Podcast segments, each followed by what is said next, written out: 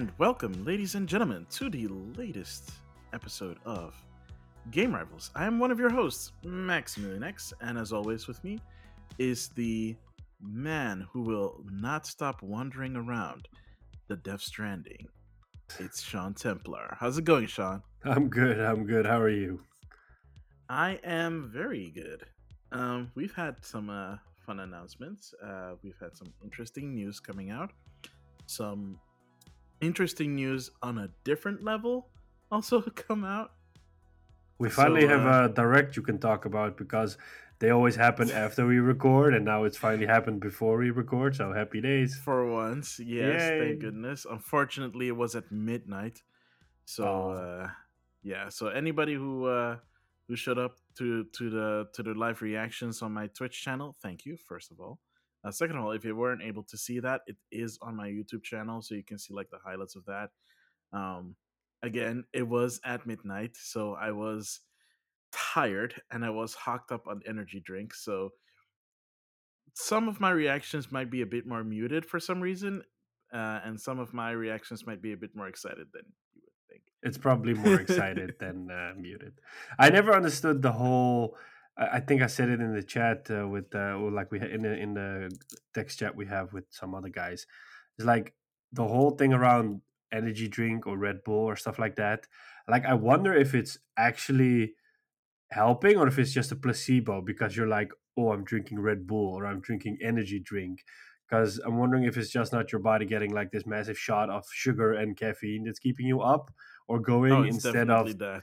yeah, because like uh, people would always say like, "Oh yeah, you know, I need to study deep into the night, so I chugged some Red Bull and I was able to make it through the night." I'm like, no, you probably just had a lot of sugar and caffeine rushing through your body, and that's the reason why you made it through the night. It's not because Red Bull had some special ingredient, but it's like the same with all those uh gamer drinks these days, the the Oh, powders. grief. I mean, like, get me started. Yeah, but like I don't know what I. w- w- I mean, like it feels like there's a gazillion brands out there, and it's like for gamers by gamers. Yeah, no shit, Sherlock. I mean, eh, who else is gonna buy that shit? You know? And I'm like, Yeah. it's it's like it's probably just pre-workout, like going to the gym. So like every time I see stuff like that, or when somebody's being sponsored, I'm like, ha! You're having pre-workout. You're gonna bounce like a Duracell bunny as soon as you drink it. So promote the shit out of it, but you won't be able to sit tight with it because it's just like, and there's like no added sugar, all natural ingredients. Like, no man, there's no all natural ingredients, no added sugar gamer drink because then it wouldn't serve the purpose and it wouldn't give you the boost. So who are we kidding here? You know? I, I don't know about that, man. I'm not gonna say if it works or not, or what if there is sugar in it or not. It feels that like they're taking advantage of gamers because they're slapping a gamer's label on it, and that's just something that I cannot. It's like with a chair; they slap a gamer label chair uh, uh, tag on it, and the chair's automatically hundred bucks more. I'm like, Mm. it's this, da- the damn cha- same chair. Why are you sla- putting on a gamer tag and asking me hundred bucks more? Adding RGB. Who cares about RGB on a chair? It's it's a damn chair. It needs to hold you. That's it yeah, and be comfy. Yeah. Yeah. So that was my rant about uh, us gamers being taken advantage of. Let's jump into the news. Let us jump into the news indeed. And we're going to start off with our good friends uh, at Activision. Um, they're still with the lawsuits, so that's not going so well for them. Yep. A lot of people have started to leave, like a bunch of high profile people started to leave because, well, would you want to stick around? I mean, come on. Uh, it's getting busier and busier with the the what you call it the indictments and stuff. I think like the SEC has now started an investigation into Mhm. Activision, and Bobby Yep. Kotick is also under investigation. So, um, poetic justice at last for you and for many others. Oh, I hope so. But it is the SEC, so it's mainly they're trying to figure out if he knew anything, and more importantly, if they let the shareholders know what was going on. Well, Um, the shareholders time- are suing the company, right? So, Last don't- I checked, that they were suing the company. So, so, then they I probably don't. don't know. So the answer is no. but the question is, what kind of impact would that have on the higher ups, right? yeah. because what can like what can the SEC SEC effecti- effectively do to I don't know get rid of Bobby Kotick Well, they Um, can fine him. I mean, like, it's, I think it's the same situation with Elon Musk. Is that Elon Musk was going all crazy on Twitter a couple of years yeah, ago, saying that he was Yeah. gonna take Tesla private, and he had found the funds to do it, and turned out it was bullshit. And hmm then uh, he got fined a lot, and he was also prohibited from taking a board position uh, for X amount of years uh, because he was also chairman of the board of Tesla, and now he's just the CEO of Tesla.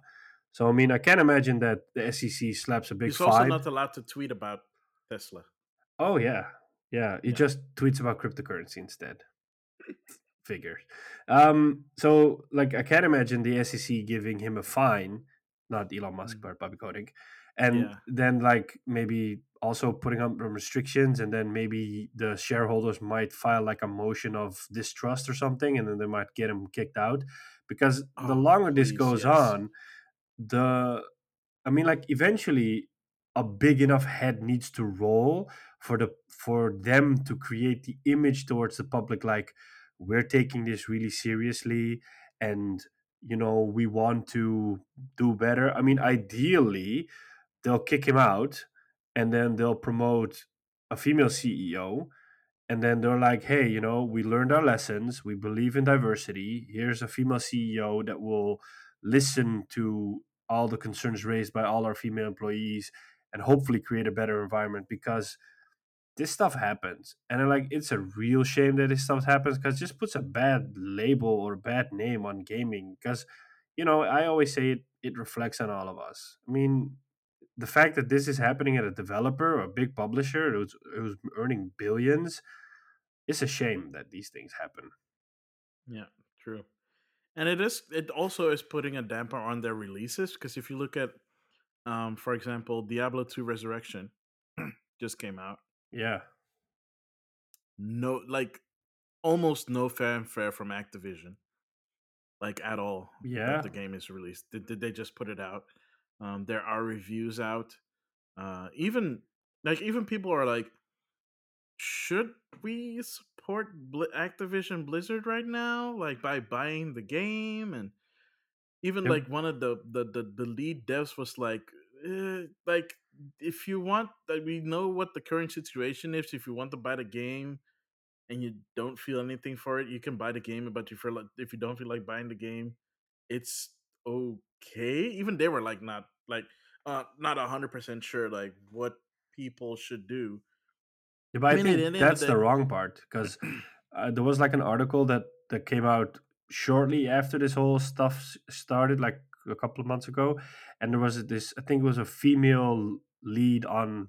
I think the Call of Duty franchise, like somebody that works at Activision. She was a female lead on something, and she said like, you know, the worst thing you can do right now is boycott all the stuff we bring out because yes, we understand your stance that you don't want to support a company that has this horrible workplace or hor- horrible work environment and doesn't treat its female staff properly. But at the same time, you're slapping us in the face because we've put so much time and effort into these games. And you know, all we want is our work to be seen, to be played, and to be um, appreciated. Plus, a lot of games are developed with bonuses in mind. I mean, for a lot of, for a lot of people working on it, like the not the not the executive staff, but the normal people, to put it that way, they kind of do look forward to those bonuses if the game scores good or it sells well. Then they get bonuses, and I mean, it's not easy to live in certain parts of the world or cheap.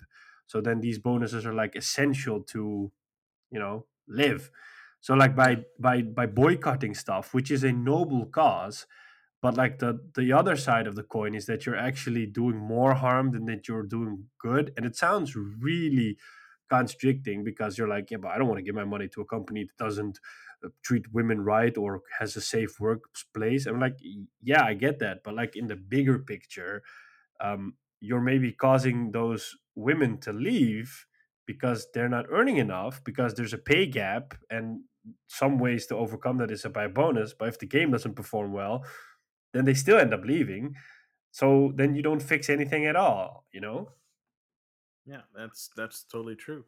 And you know we still have a bunch of games that are coming out. You know, um, Call of Duty is supposed to come out. Yep. But I don't think a lot of people are like super duper excited about it.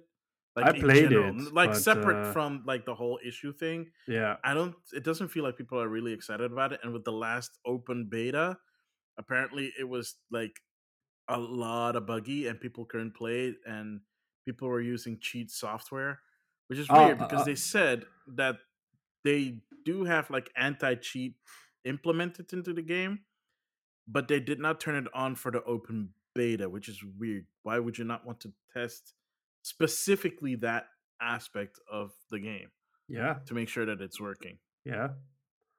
I don't. I'll, I'll. I played a little bit of it. I'll talk about it later. But uh, yeah, Yeah. So yeah, I mean, people are leaving. Bobby Kotick hopefully is getting what he deserves, and uh, finally, and uh, yeah, it's like don't forget, like they've taken off the Activision name of Call of Duty, so it just says Sledgehammer Games. Oh, I didn't know that. You didn't know, that? like all the promotional stuff. You know, you used to like sh- like Activision, Yeah, and yeah. then like or um Infinity Ward or Treyarch or Sledgehammer Games, but it's now just Sledgehammer Games Call of Duty. It's like, oh, okay, huh? They really know how toxic their name is right now, they don't want to associate it. But anybody who plays Call of Duty knows it's Activision, so not having the name on there makes no sense at all. But I think at the end of the day, people don't care. I mean, like, are you gonna tell me that some kid that plays Warzone with his mates every night, that shouts, screams, curses, you know, that does all that stuff? Do you think he actually cares about the whole Activision Well, of situation? Course not, not the kids. no, he's like, yeah, man, I don't care as long as Warzone works and I can kill and play with my friends. Why not?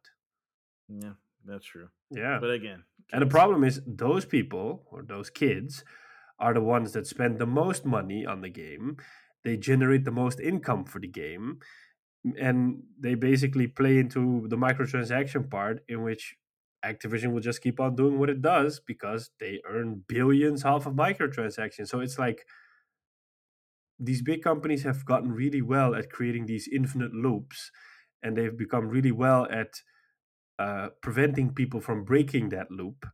Uh, so no, it's like live, die, and repeat, kind of like a Yeah. returnal in there. Um, so yeah, it's it's it's always going to be like this until somebody says like no, and then a lot of people start saying no. Yeah, that's true. Which really sucks, but I guess that's the state of gaming these days. Yeah, Um, more pressure on indie to stand out.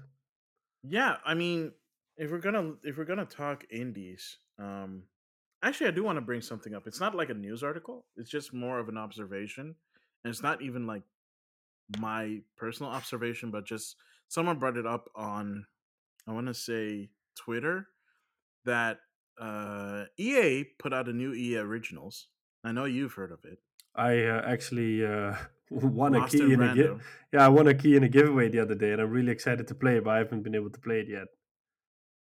You should because Lost in Random, for some reason, like there have been EA original games that have come out, Yeah, and EA tends to promote those because they want to promote.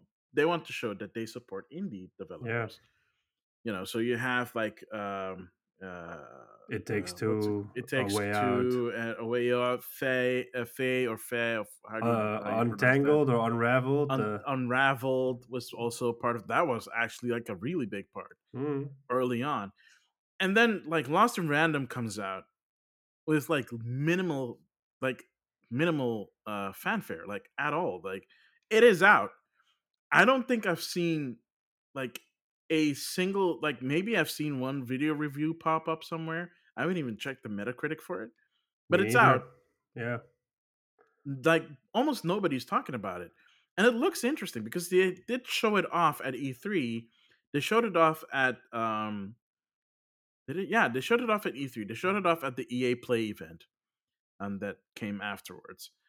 So it's not like they don't know it exists, and it's not like they aren't showing it off. They showed it off. It's just after those initial pushes, they haven't done anything. And I know Yeah. that they've been sending out like codes to people, like you know, influencers and stuff. I know you hate the word. I hate I it. Too. I hate Uh, the word. But they, you know what the funny have thing is about influencers? basically everybody is an influencer because if I give you a recommendation to buy a game because of X amount of reasons and you buy the game, Hmm. inadvertently I have influenced you into buying the game.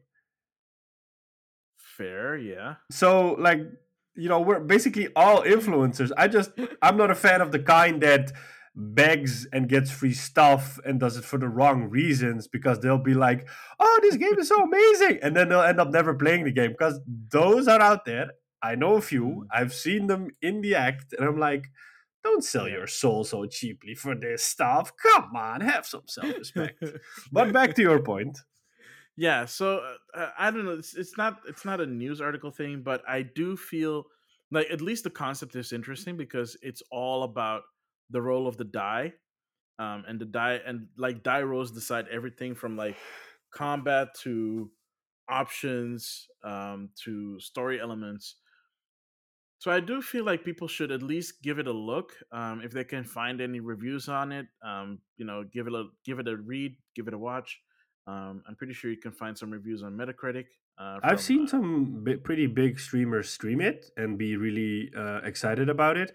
I've or seen, watch it on Twitch. Yeah, yeah, I mean, I- I've seen a lot of uh, word of mouth on on on social media about it. So I, I don't think that, um, yeah, it's a bummer that EA doesn't promote it, but I think that the game itself causes this promotion wave for itself because it's so out of the ordinary. It's not like uh, your typical game. So I think because it has that really cool, fun look and unique uh, uh, play style, that a lot of people are intrigued by. They're like, "Oh wow, okay, this is something new. I want to try this out." Plus, um, I think it's actually on.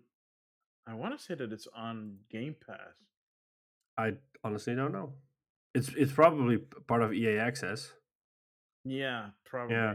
The, the funny thing about the EA Originals program is that compared to EA's track record and history, it is the exact opposite of what they are doing. It is like this this program in which the developer gets to keep all the money. EA helps with the promotion. It's like everything EA normally doesn't do with their AAA games, they do with their EA Originals label. They, you know, they're really supportive, really helpful. And then the funny thing is, is they barely talk about their efforts in that program. They barely promote the program. They're like, yeah, we have this and we do it. 'Cause It's kind of like a lawyer doing pro bono work, but like on Yeah. big cases. And and when people ask him like, why aren't you talking about it? It's like, I don't know. I just like helping people out and giving back. Whereas other people would scream it off the rooftops, saying like, "Yeah, look at how awesome this program is we have, and we do this and we do that, and look at us being amazing." And EA is like really cool and on the down low about it, which surprises a lot of people because there have been some amazing games that have come out of the EA Originals label, which we mentioned. So it's so strange that they're like so modest about it. Yeah. yeah. I mean, I'm looking at Metacritic right now. It's getting decent review scores. Um, it's sitting on uh, an 83 on Xbox uh, Series X. It's sitting at a 79 on PlayStation, 7980. So that's also good. 77 on PC, but I haven't checked um the scores on like steam yet for it like how many positive uh, like the percentage the percentages of positive reviews there but it's scoring pretty decent It's So also available on Switch, I think. it is but um, i don't think they have enough switch reviews yet Hmm. yeah they only have like two critic reviews but the user score is at a nine Yeah, I uh, I didn't expect it, but I participated in this giveaway and I won. And then I could choose for which platform I wanted the key, and I was like PS5, obviously. Uh, so I got it, I downloaded it, but I haven't been able to like. It, it's one of those games that I really want to try, and I'm really excited to play it. I just have to be in the the right, Right mindset and mood for it, so I can give it all my attention instead of just randomly playing it. Um, so yeah, but I'm I am really excited to play it. all right all right okay that's cool Yeah. Um, well, let's move on to the big one uh, for this one, which is the part that is about the Nintendo Direct, the September Direct for 2021. And I'll let you speak for the next hour, and then I'll just nod and smile. And if people say like he's so uninterested, he's on his phone, it's like literally because I don't have anything to say about it. So the stage is yours. Oh, I, I'm here if you need me. Uh huh. Uh huh. Yeah. So basically, um, Nintendo, of course, had their Nintendo Direct. Um, it was quite honestly one of the better ones um, that they've had in quite a while. Uh, they had a lot of games that they uh, announced, showed off, a lot of stuff that we weren't aware of, and a lot of stuff that was kind of weird. So the first thing they showed off, of course, was the new expansion coming to uh, Monster Hunter Rise next year called Sunbreak. That was Um, unexpected. that was well, that was unexpected, mostly because we didn't know what they were gonna do for the Switch. Like, I mean, obviously with Iceborne, it makes a lot more sense because you know it's on a console that has like a big hard drive and you can do stuff like that. But on Switch, it's little less clear. And we know that Pokemon this time around did like an expansion for the first time ever. So that was also a little bit weird to see, but it actually worked out for them because honestly, the expansion was better than the main game. Um, that doesn't with- happen well- often. no, that doesn't happen often at all because they don't do expansions or they didn't do expansions until now.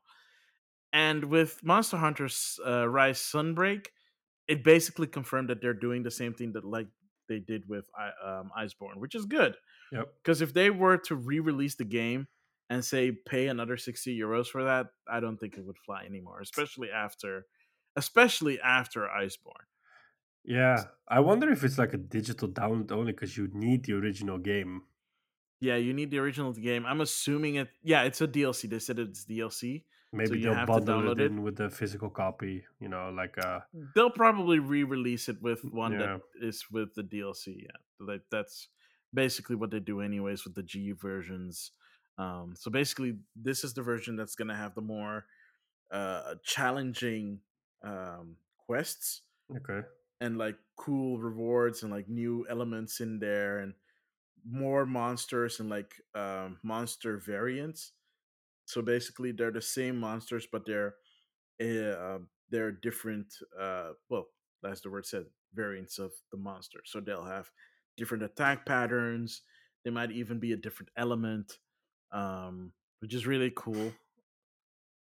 Because the only thing we have right now is the the, the apex uh, monsters, which is fine, and they are challenging, but it's not it's not the variants like they've done in the past. So I think a lot of people would be excited about that. The new monster that was in the trailer looked uh, very uh, daunting and creepy. Um, also looked A like dragons. It looked like a dragon, but all, apparently, like if you really pay close attention to it, it was sucking the blood of the Rathalos, or at least the energy or something of the Rathalos. It looked, it sounded really weird and creepy. So I don't know, maybe vampire dragon. Who knows? Um, plus, the setting kind of re- like when you saw it from the first, the settings looked a lot like Castlevania. So it had like this Yeah. co- gothic, gothicy look. So first, I was like, "Is this a new Castlevania?" I do not expect them to do make a new Castlevania, and then it turned out to be Monster Hunter and that was that was super exciting. I was really excited for that one. Um, then they showed some few updates for uh, like the new Mario Party that's coming, Mario Party Super Superstars or something. I forget. Uh, which is basically the collection of like the first three Mario parties, but remade for the new generation. It's gonna be fully online compatible, so all all the the the, the boards, all the mini games, everything is like online, which is a lot better considering that um the previous uh, Mario Party, Super Mario Party that came out last year, I want to say for Switch, initially did not have online, and when they did add it, it wasn't for everything; it was for certain stuff. It was a lot, but it wasn't everything. And WarioWare, WarioWare, um, uh, Get It Together, only has like these daily ranking stuff. That is the only stuff that is online, which makes absolutely no sense considering that the whole game is based on doing co- the the games in co-op. So why would you not have the main storyline or, or the main game support online? But whatever. This new Mario Party supports online. I'm actually looking forward to that. I might pick it up. I'm not 100% sure because there are other games that were announced, and it's like, okay. Um, so one of the things that they announced was a new card game from Square Enix, which is this card RPG, like tape, like actual like tabletop RPG called uh Voice of Cards. Gosh darn it, I just played it today. Yeah, it was called um Voice of Cards: The Isle Dragons Roars, and it's basically by the same guy that did the NieR that does the NieR series, so Yoko Taro. Um, he's like the the the director of it, and he also brought in the same guy that does the music for the NieR game. So the music is like top notch. Um, there is a demo of that. I played a little bit uh, before um, when I was on like when I was on the train uh, today from work, and it is interesting. It's kind of funny because you have like this narrator who is the voice of the cards, so he basically narrates like everything. Um, and everything is done with cards.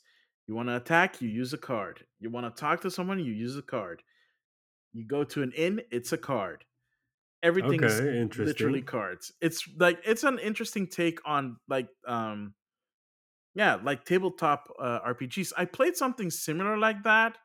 There was way more Dungeons and Dragony on the 3DS, but it was way too slow for me to be to keep an interest. This moved at a better pace. It also allows you to play with the touchscreen.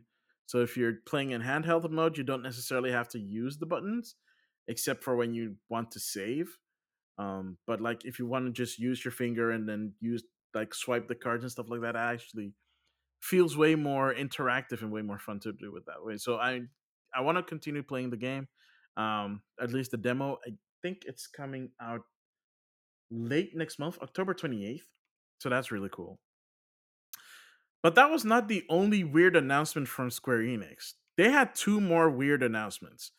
One of them was a remake for Chocobo Racing, a PlayStation 1 game, which for some reason they're not acknowledging as like it was a PlayStation 1 game because they're like, oh, it's this new racing game with Chocobo and like your favorite Final Fantasy characters. Like, no, you It looked like a. Mario Kart ripoff, like a one to one Mario yeah, Kart ripoff. it was a Mario Kart ripoff, but it was a. I'm not gonna lie.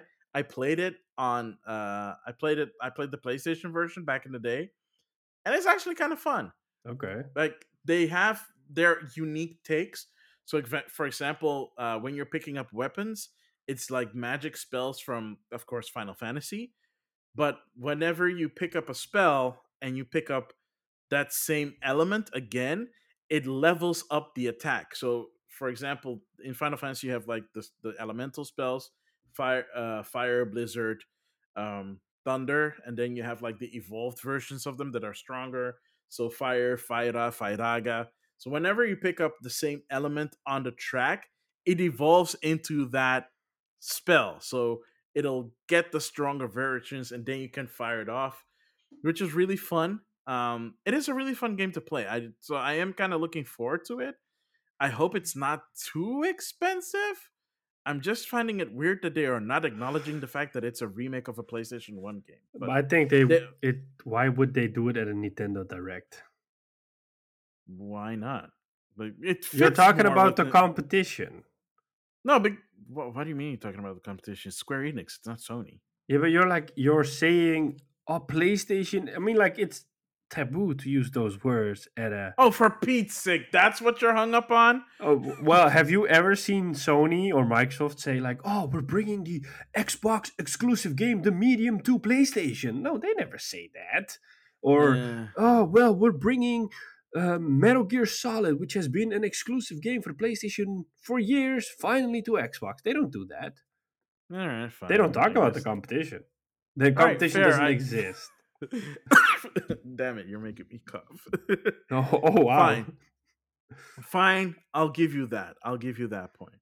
Um, still would have been nice to acknowledge. It's just a Mario Kart ripoff. Like you don't like you don't even have to acknowledge that it's from PlayStation. You just have to acknowledge that it's a remake of a game. Anyway, so that was a weird announcement for me.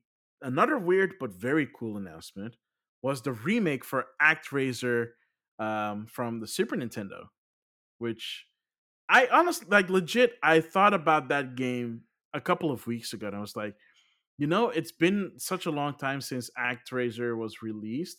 I kind of hope that they bring it to the Nintendo Switch Online program for the Super Nintendo, so I can just play it there.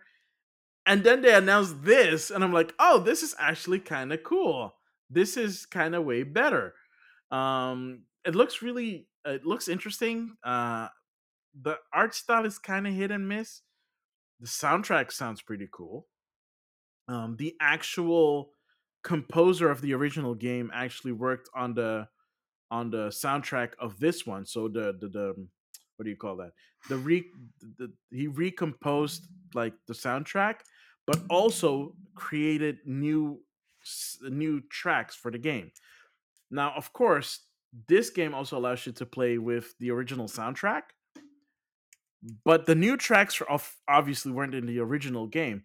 But apparently, the composer saved everything he's ever done, including the sample library that he had for the Super Nintendo, specifically for that game.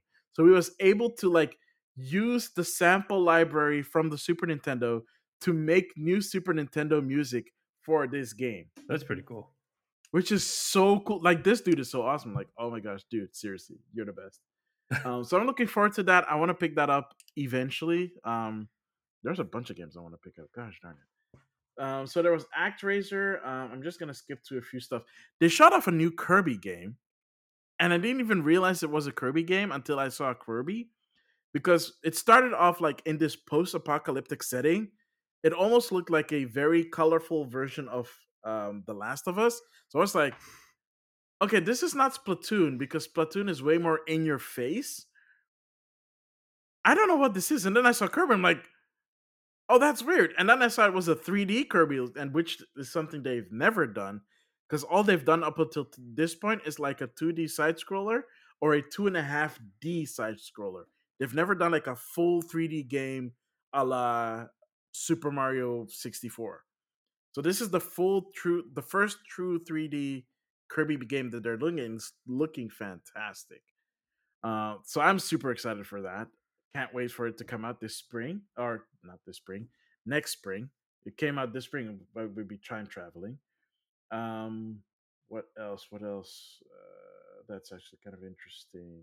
They announced new features for the Nintendo Online stuff with the expansion and stuff. They did. They did. So there's an expansion coming for the Nintendo Switch Online called the expansion. Oh gosh, what did they freaking call it? It had the most original name you could come up with, something like it the was, expansion pass or something. Ex, yeah, Nintendo Switch Online plus expansion pack. Oh my goodness! Oh wow! You Those... guys are worse. You guys are worse at naming than I am and I I suck at naming. I bet the guy that came up with the Xbox Series X name thought like, "Ha, suck it! I'm not the person that came up with the worst name ever. That's Nintendo." I know, right? Oh my goodness! But stupid name aside, it is pretty cool what they're adding.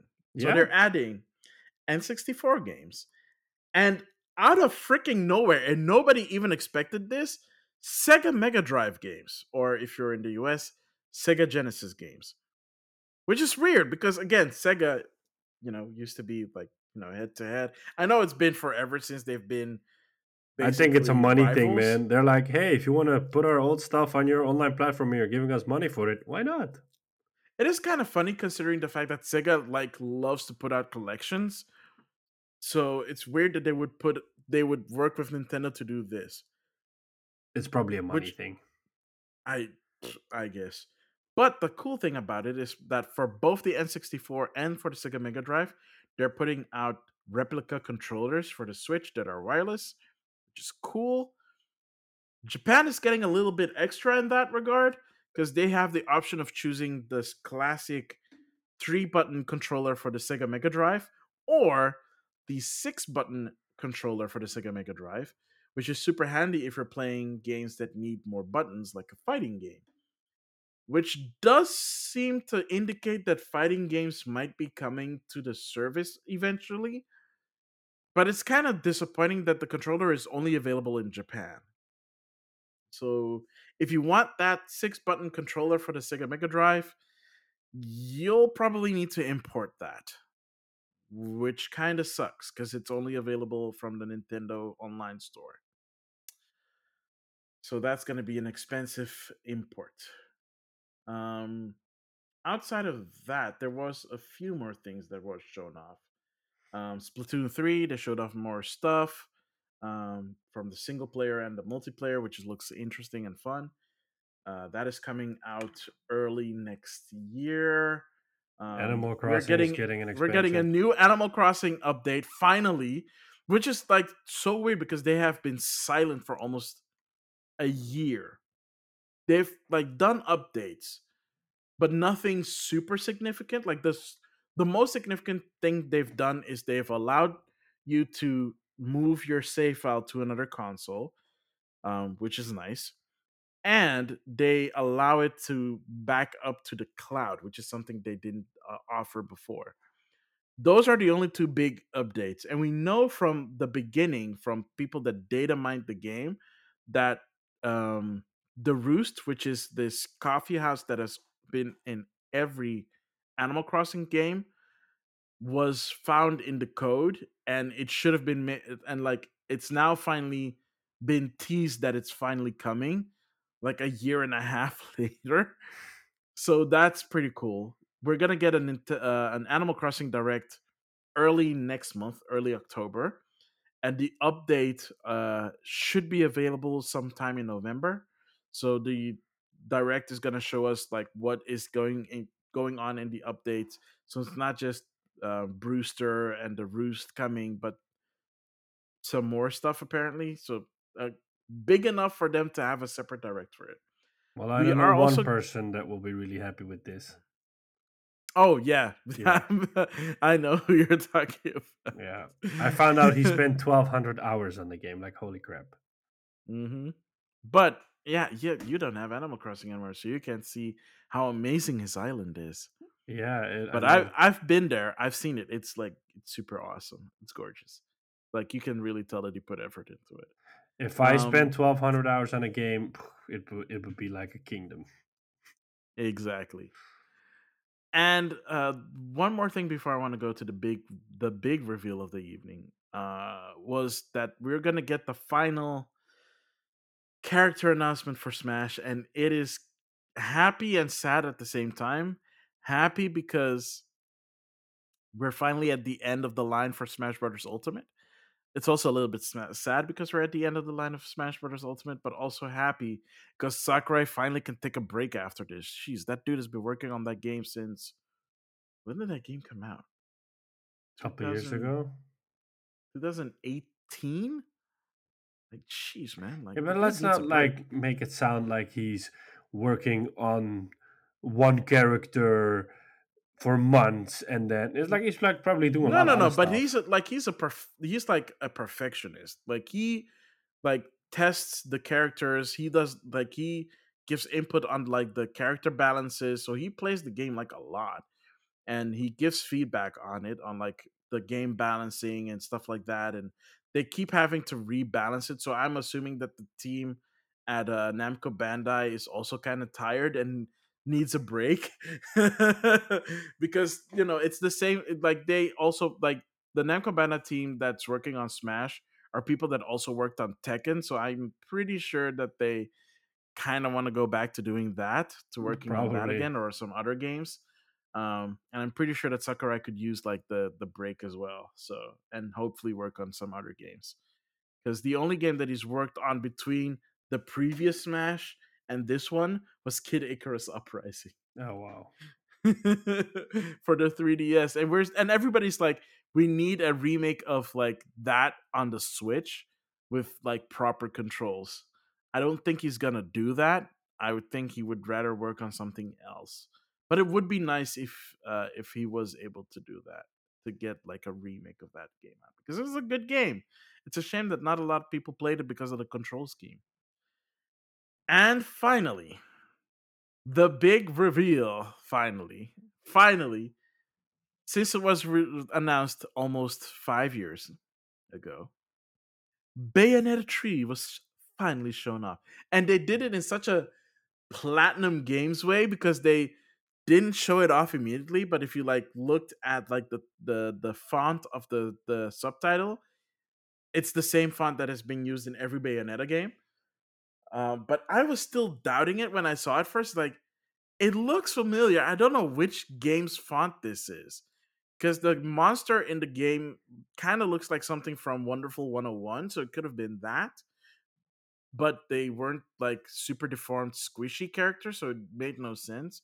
It could have been Astral Chain, which they did uh, tease because they showed off um, one of the mascot characters from that game. So it's like, oh my gosh, they're do- announcing um, Astral Chain 2, specifically because the mascot was holding up a peace sign for 2. I was like, oh, it's Astral Chain. Then suddenly you see the witch time, and then you see Bayonetta's reflection slowly descending. It's like, oh my goodness. It for one, it looks good. Like Bayonetta's new design is pretty awesome because it's based off young Bayonetta, uh, aka Cereza from uh, Bayonetta 1. So instead of having like the short hair that she had in Bayonetta 2 or the Sarah Palin look from Bayonetta 1, she has like twin pigtails um, coming down her shoulders uh, and a new, very dashing outfit and new glasses. Uh, and yeah, it's Bayonetta. It's just more like witch time, kick ass, and apparently they added kaiju battles and uh, from uh, one of the, the the the former executive producers of Scalebound, so who worked on Scalebound uh, at Platinum Games, was like the the the kaiju battle from Bayonetta three looks a lot like the the the, the battle mechanics that they had for the for no for your dragon sidekick in Scalebound, which makes sense because the same director for Scalebound is also the director for this game. So it looks like he brought some elements over from Scalebound because he didn't want to let go of that. And ah, dang, it looks so cool. I'm so excited. I can't wait to finally play it next year. It's coming out next year. They gave us a release year, 2022. We kind of sort of don't have to wait much longer, but again, we don't know how far it is in 2022. Yeah. But I'm excited for. It. I'm happy. But to be fair, if you saw my reaction, you probably wouldn't have t- thought that I was super excited, but that was because I was running on fumes at that point. I was just happy to see it, and oh, good grief! That thing got announced in 2017. They showed yeah. us a teaser trailer. That's it. So I, the only thing I can imagine is that the game was in pre-production when it was announced. Because if it took five years to make it, that's a yeah, long time for a game. Yeah, that means that was in pre-production when they announced it. Yeah, but even then, I think it might have even gone through some reboots or stuff like that. I mean, like, oh. it doesn't take five years, even from pre-production, to make a game like that. Well, that depends. If they had nothing at all. Yeah, but like, is is uh Platinum Games like one team that just does one game no, at no, a time? they have no, they have multiple teams. Yeah, so I think like they used to be one team. They have like multiple teams now, but like the Bayonetta team has been working on this for a really long time, and I don't know how big.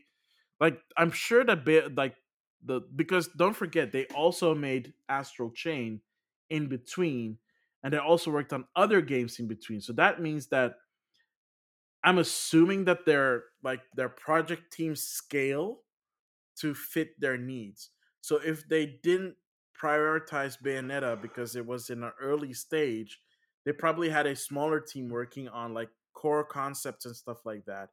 Well, the other team was working on, you know, like Astral Chain and like other big and small projects alike.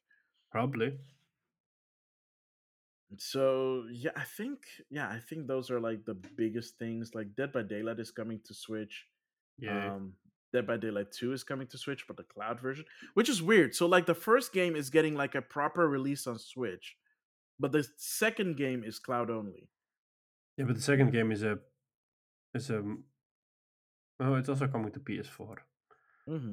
yeah i thought it was a, yeah. it was a next gen game yeah oh wait i did miss one thing so remember, like earlier this year, Square Enix announced this new RPG called Project Triangle Strategy. Yes. And remember how like super annoyed I was because I knew that they were going to just call it project uh, they were just going to call it triangle strategy. Yeah. Well, guess what? They're calling it mother loving project. Oh my gosh, seriously.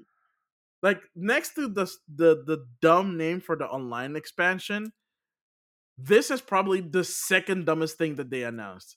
Try like what is Triangle Strategy is not a name for a game. Like with Octopath Traveler, I get it. This is just stupid.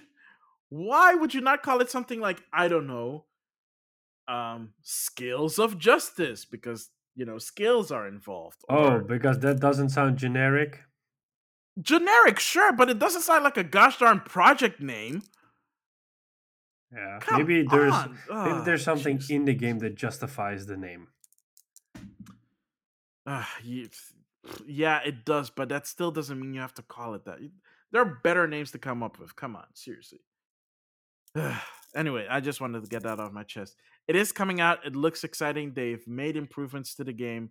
It's coming out next year. Yeah, next year March. Yeah. So yeah, but it, seriously, the here's the fun thing about that game is that the improvements that they made to it makes it way closer to Final Fantasy Tactics than it has ever been. Mm. It already felt like a bit more like Final Fantasy Tactics, but now it really feels like Final Fantasy Tactics. So I'm actually looking forward to that. Yeah. That's pretty much the direct. Um, if you want more of that kind of stuff, I'm sure you can find it wherever you frequent your gaming news. Um, and like I said, I reacted to it. If you want to see it, it's on my YouTube channel. I made some highlights. You can see how I responded to Triangle Strategy being official and being shocked at ActRaiser and getting super excited about um, Sunbreak and you know other stuff. So I think that is it. And with that, we'll be right back with what we've been playing.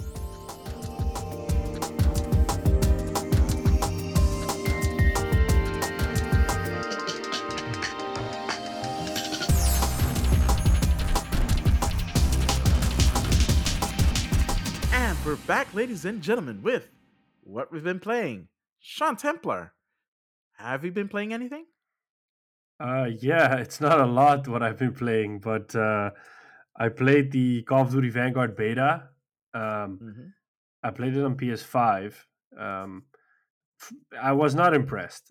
I mean, was it was it different from the first one that we had? Like, earlier? yeah, it was. It was different than the alpha. It was a lot crappier than the alpha. Because I mean, really? like, yeah, because like first it it downloaded the wrong thing. It downloaded the alpha again, so I had to figure out how to download the beta. And then when I got into a match, there were all sorts of server issues. Like it kept saying packet loss, packet loss, and then it would introduce lag. And I mean, like, I have my PlayStation wired up, so like me having lag, I have pretty fast internet, so it couldn't be my side. So like it was really annoying. It was constantly lagging. And then visually, it didn't look like a PS5 game. So it could be that it was just running on PS5 through PS4 back compat. It I was not impressed with the visuals. Um, it played okay, but like for example, the sounds that the weapons make, it was not nice. I mean, like when you fire a certain, you you've heard these weapons all over the place. I mean, like in all mm-hmm. sorts of movies and all sorts of games. So you have like an a certain expectation of what a certain weapon is supposed to sound like and like a lot of them were sounding like pea shooters. I'm like, yeah, okay, well, this is really menacing. I'm shooting you with this big ass gun, and this is really menacing. Whoa. Um, wasn't impressed with the triggers. The triggers were like meh uh, on the dual sense. I mean, like overall, is is I, I was not intending on buying this game because I'm waiting for Battlefield, which by the way got delayed till November. Um, but I don't mind that. Um, but this kind of confirmed it for me that I definitely do not want to buy this game. And I played it with a couple of, I played it with a friend of mine who was in my Call of Duty group, and he was like, "Nah, I'm not gonna buy this shit." So, too mm. bad. Um, I don't know how the rest of the world's gonna look at it, but they're not getting my a cash. Lot of people had the similar complaints. Yeah, I mean, yeah, I expect better, and it this is definitely not better. So yeah. One has to wonder if like the whole lawsuit thing is having an impact on the development as a whole. Well, you would say that it shouldn't because it's like your corporate office is being sued, to put it that way, but Yeah, you but are also di- people are leaving the company. yeah, but I would say like if you're a team that's in a completely different state, doing your own thing, you're you're pretty much isolated from the stuff that's happening, unless people in your studio are also leaving, which can happen, of course. But I don't expect it to, to be on a massive scale like that. Yeah. Um, but yeah, I mean, I think we're getting to the point where um, Call of Duty fatigue is creeping in again because it happened a couple of years ago, and I think we're at that point that it's happening again. That you know you can only recycle so many settings before it gets boring. And yeah, super cool that you have this special forces idea, but yeah, I mean, there are rumors floating around that Infinity Ward is working on Modern Warfare 2 for next year, which a lot of people are looking forward to because Modern Warfare was really good. Um, I love that Call of Duty. Um, so yeah, rumor has it that they're working on it on the sequel to to the reboot of two years ago. Um, I hope that's true. Um, but yeah, I'm not gonna buy Vanguard, and and honestly, unless a miracle happens, I wouldn't recommend the game. Hmm. Yeah. Well, I guess we'll have to wait and see until the reviews come out, and hopefully it's better. But wait, when is it supposed to come out again? Like this October? Uh, I think in November as well. Oh wait, yeah, Ren- So like they're gonna be like really close with Battlefield. Yeah, Yeah. I think this is coming out first, and then Battlefield. yeah, yeah. Battlefield was gonna come out in October, but it was pushed to November last week. Last week, so um, yeah. I also, in an impulse mood, bought Deathloop because I wasn't intending on buying it. Because I was like, How oh, did- I I have enough to play. Why should I buy a game? You know. how, how how did that go? Well, so like I expected the game to get like a eight, eight and a half, you know, from the reviews, and then suddenly IGN comes out with their review and they're like ten. And I'm like, what? And then GameSpot comes out with their review and they're like ten, and I'm like, what? So like these big sites are giving this game a ten, and to to clarify, a ten doesn't mean it's the perfect game or a perfect game. A ten it means simply it's a means masterpiece. yeah, it's a masterpiece. It's something you need to play. So when it got a double 10, I was like, what? And then I started looking online a little bit and, you know, checking out some some streams, but not trying to check out too much because I don't want to have it spoiled for me. I'm like, you know, this looks like Dishonored and I like Dishonored. Um, so I just decided to buy it and I streamed uh, like the first two hours of it. It is really nice. It's funny uh, the the dialogue is is really funny. The characters are, are really fleshed out, and you know you just you could play the whole game and just laugh your ass off because of the the banter between the characters, which is just really nice. Um, also, like stuff they use to call a game. So you have this. Uh, you're playing as a character called Colt, and he is the head of security for this uh, loop you're in. So he's basically there to protect the loop because basically what happens is the game takes place over a day. You have to kill eight targets within the day to break the loop. If you die or you wait too long, then the day passes and the loop resets. So kind of like Returnal. Um, but he something happens causing him to want to break the loop instead of protect the loop. And uh, he, for example, has like this self-made hack device, and he calls the hack he calls it the hackamajig, which is like, how do you come up with that? You know, Oh, he- like you pick the thing up, it's like it's a hackamajig, and I'm like, what? You know, and that's kind of the tone of the game. It doesn't take itself serious. I mean, Yeah. uh, it's really funny. Um, it plays really nicely. It looks really nice. Um, Mm. I I want to put more time into it. I haven't played it since I streamed it because it's overwhelming in the beginning and like the there's a lot of mechanics in there or the system the game over explains the mechanics so you're you're getting overwhelmed by it a bit you're like oh eh, this and tutorial here and blah blah blah explanation there la la la explanation this this works like that la la la la and eventually i'm like uh, a friend of mine joined the stream and he said like are you playing a game or are you reading an ency- encyclopedia i'm like uh, yeah, I don't know. It's like this is not my game. It's like yeah, and then I shortly after that decided to end the stream because I was like, yeah, I don't, I can't imagine people wanting to see this in this state or me playing this at this state. So, Mm. um, yeah, I definitely want to jump in. I'm I'm in that spot now that I just I want to buy Kena or Kina. I want to buy Death Stranding, the director's cut. I want to buy Ghost of Tsushima, the director's cut. But I'm holding off on buying them because I want to finish Returnal. I want to finish Mass Effect 3. I want to finish, start playing Lost in Random. I bought Yakuza 3, 4, 5, and 6. I want to finish those. So, seeing as we're not getting anything big in November besides Battlefield, I'm kind of like thinking, you know what? I'll maybe buy those games in November so I have something to play over the holiday season. Um, Yeah. It might be sooner because I see a lot of people streaming Death Stranding, talking about Death Stranding. It was my game of the year in 2019. By surprise, I didn't expect it. I mean, everybody was thinking it might have been uh, Total War Three Kingdoms, uh, which was a close contender. And uh, yeah, so um, I'm really. I, I think I'll I'll probably end up buying Death Stranding at the end of the month because it's just. I mean, the reviews are really nice. I'm really looking forward to it, and I feel like more people will buy it this time because it's there's not a lot of stuff out on PS5. So this is one of those reasons to buy it. Plus, there's a lot of It's word of mouth. exclusive. It's an exclusive, and there's a lot of word of mouth because a lot of people are like, "Oh, you haven't played this game? Well, I played it in 2019, and it's really good. So you should really just buy it and play it." So, like, I think that is is happening a lot, or at least Yeah. it feels like that's happening a lot. So A, a, lot, of of people are like, people are playing Death Stranding. "Yeah, Yeah. yeah." it- It's kind of like Days Gone. You know, like Days Gone came into the PlayStation Plus collection, and it was for free with PS Plus. And then, like, a lot of people suddenly started playing this game, and a lot of people were like, how did I miss out on this game? Why didn't I buy it two years ago? Or why didn't I play it then? And I was like, uh, told you so. So yeah, that Yeah. and um, I still need to get back on that game, but I'm f- I'm focusing on something else right now on PlayStation. yeah, I think that's basically. I've been playing a little bit of Mass Effect Three. I, I never finished the original Mass Effect Three on the- on the PC back in the day. Um, so I'm I am playing a little bit more of Mass Effect Three. I mean, I like it. The game does show its age.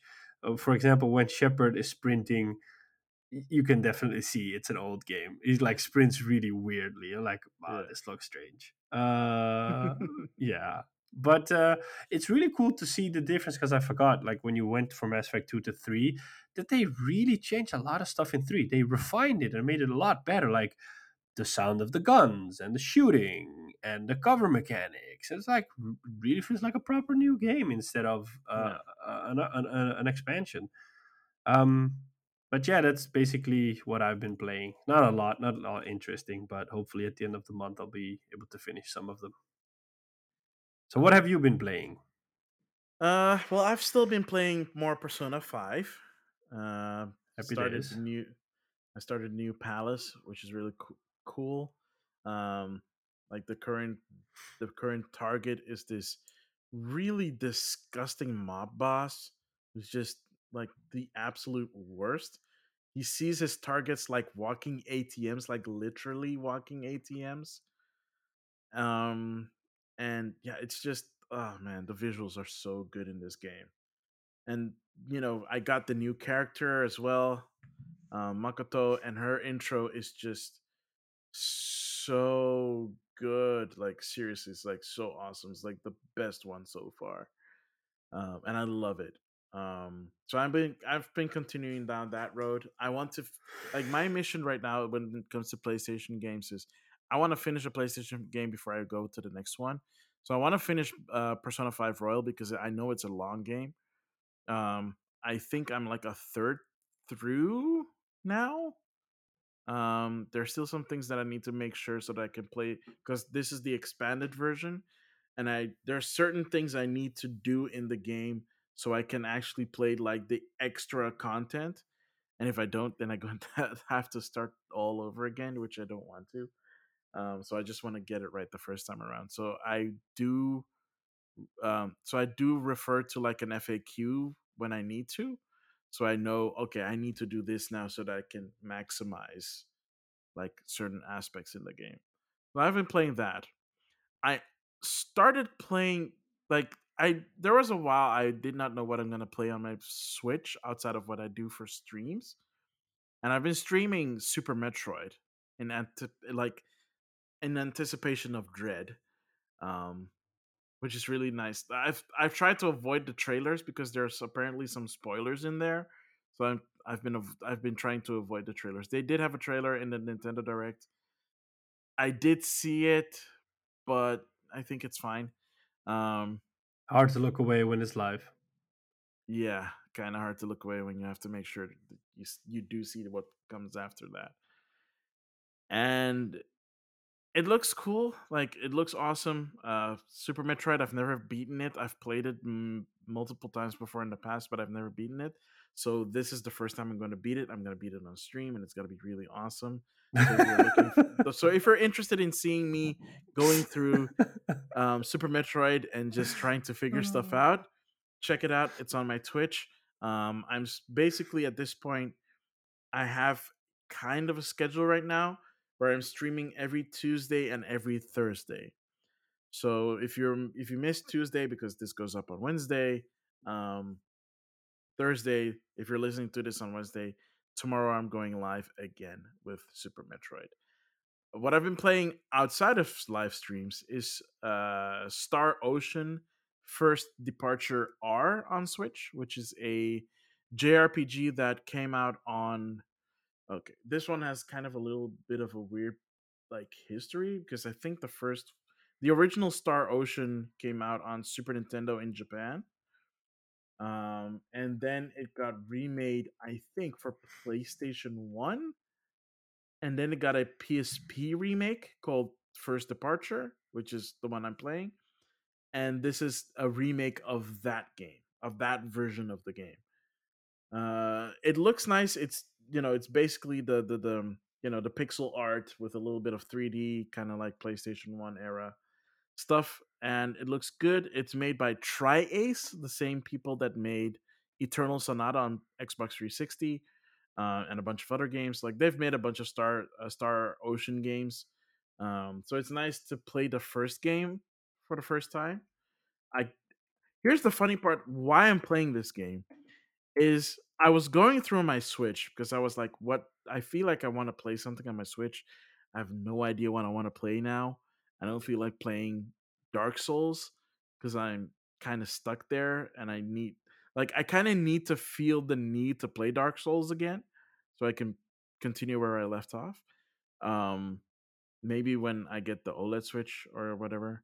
Um but first Dread. Uh and I was just going through it, and I'm some seeing Star Ocean. I'm like, when did I buy this? I don't remember when I bought it. I think I bought it on discount because I remember buying it like a bunch of RPGs when it was on discount, and I think that was one of them. It was on like super discount. Oh, So I- not just a discount, but a No, super, super discount. So I was like, oh, that's yeah, because I think it was like 75% off. It wasn't even like Uh. 10 euros or something. I was like, oh, that's actually kind of pretty cool. Let me just play this. So I started playing it, and I'm only like three hours in, and I can immediately see that um if they weren't inspired by the Tales of series, they definitely shared like developers, even though TriAce and um and Namco Bandai are like completely two different companies. But they have very similar battle mechanics. It's like, oh, this feels surprisingly familiar. But at the same time, it's like I've never played this game. I know I've never played this game.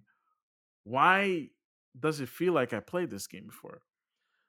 So I started playing that, and that's really fun. Um, and then last, of course, what I talked about was uh, Voice of Cards. I played that a little bit, and like I said, it was interesting. If you want that, you can go back to the new segment and I talk about that a little bit. Um, and I think that that is kind of about it. Um, did I play anything else? No, I think that's actually kind of it. So it's that.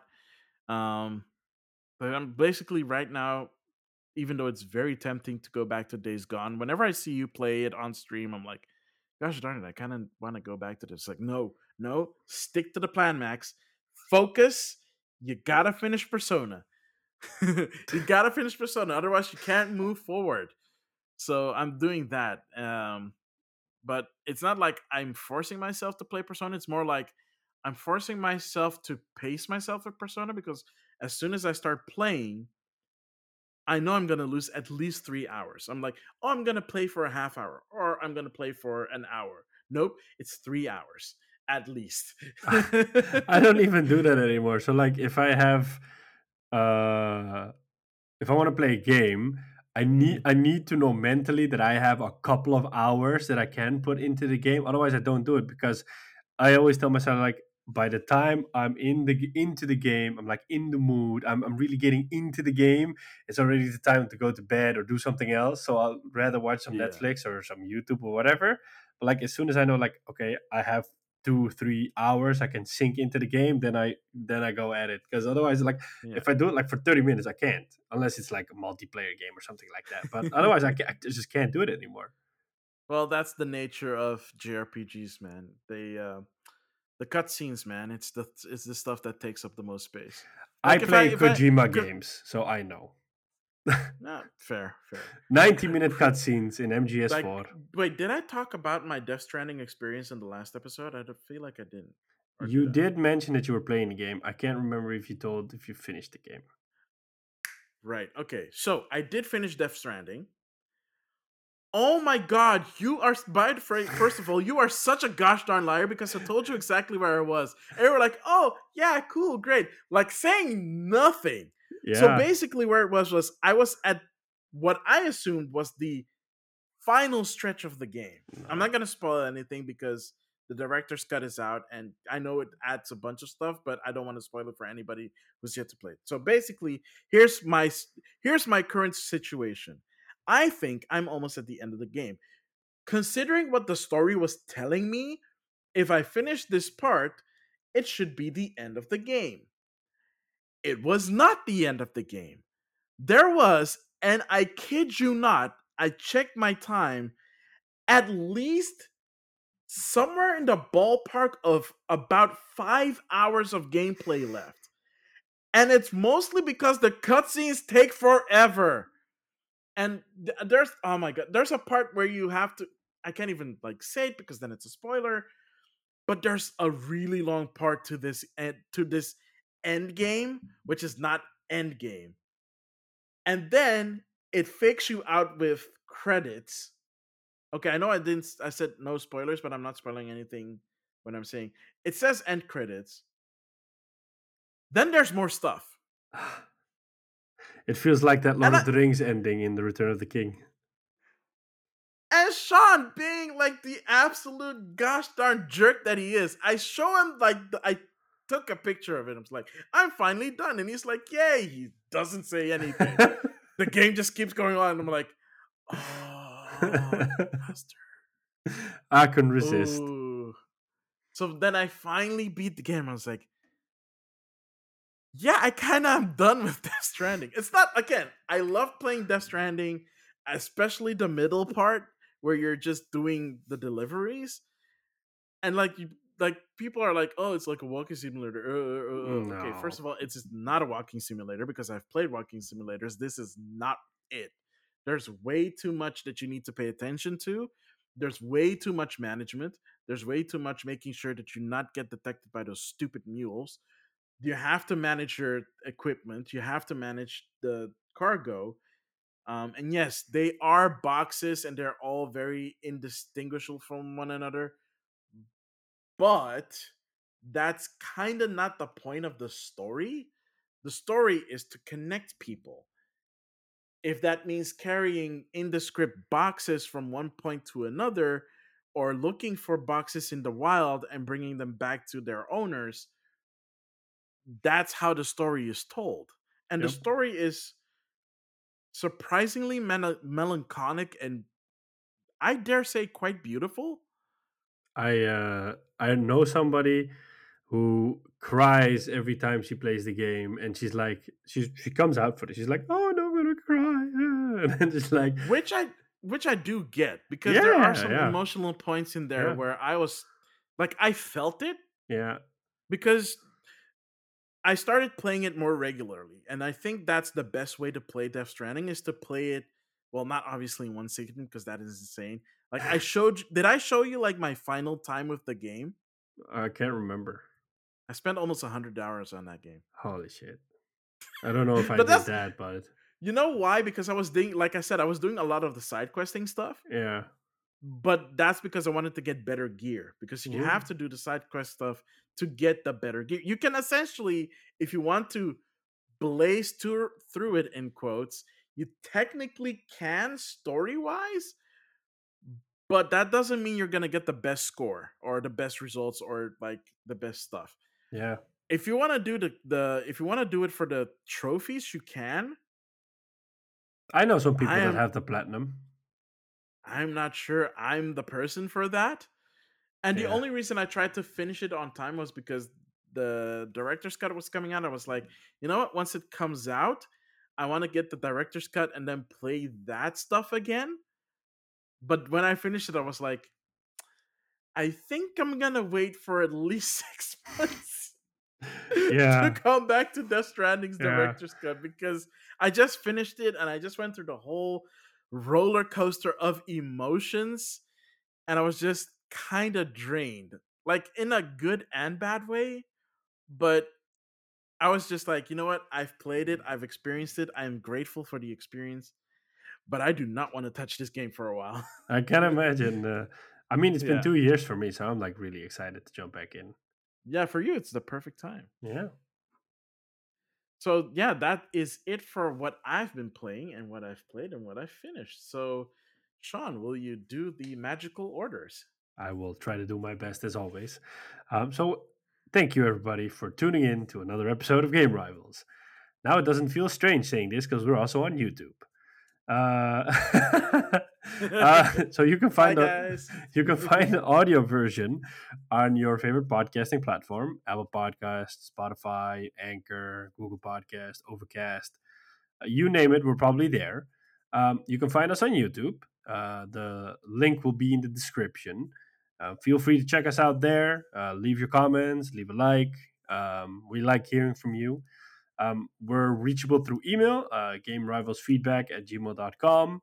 Um, we're uh, also on Twitter, game underscore rivals underscore. Maximilian is also on Twitter at Maximilian. Um, we both stream um, twitch.tv slash MaximilianX. Yep. Maximilian underscore. Oh, X. Maximilian underscore X and uh, twitch.tv slash Sun Templar. You do the Tuesdays and the Thursdays. You're playing Super Metroid. I do the Sundays. It's Days Gone. And if I have the time, I do like an extra day through the week. But for now, it's only Days Gone. I love that game. Uh, you can also find us on Instagram uh, at Maximilian underscore X and at Game Rivals. Uh, and that's basically it. Mhm. And on that note, I have been and always will be Sean Templar. And I've been and will always be Maximilian X. And we'll catch you on the next one. Later.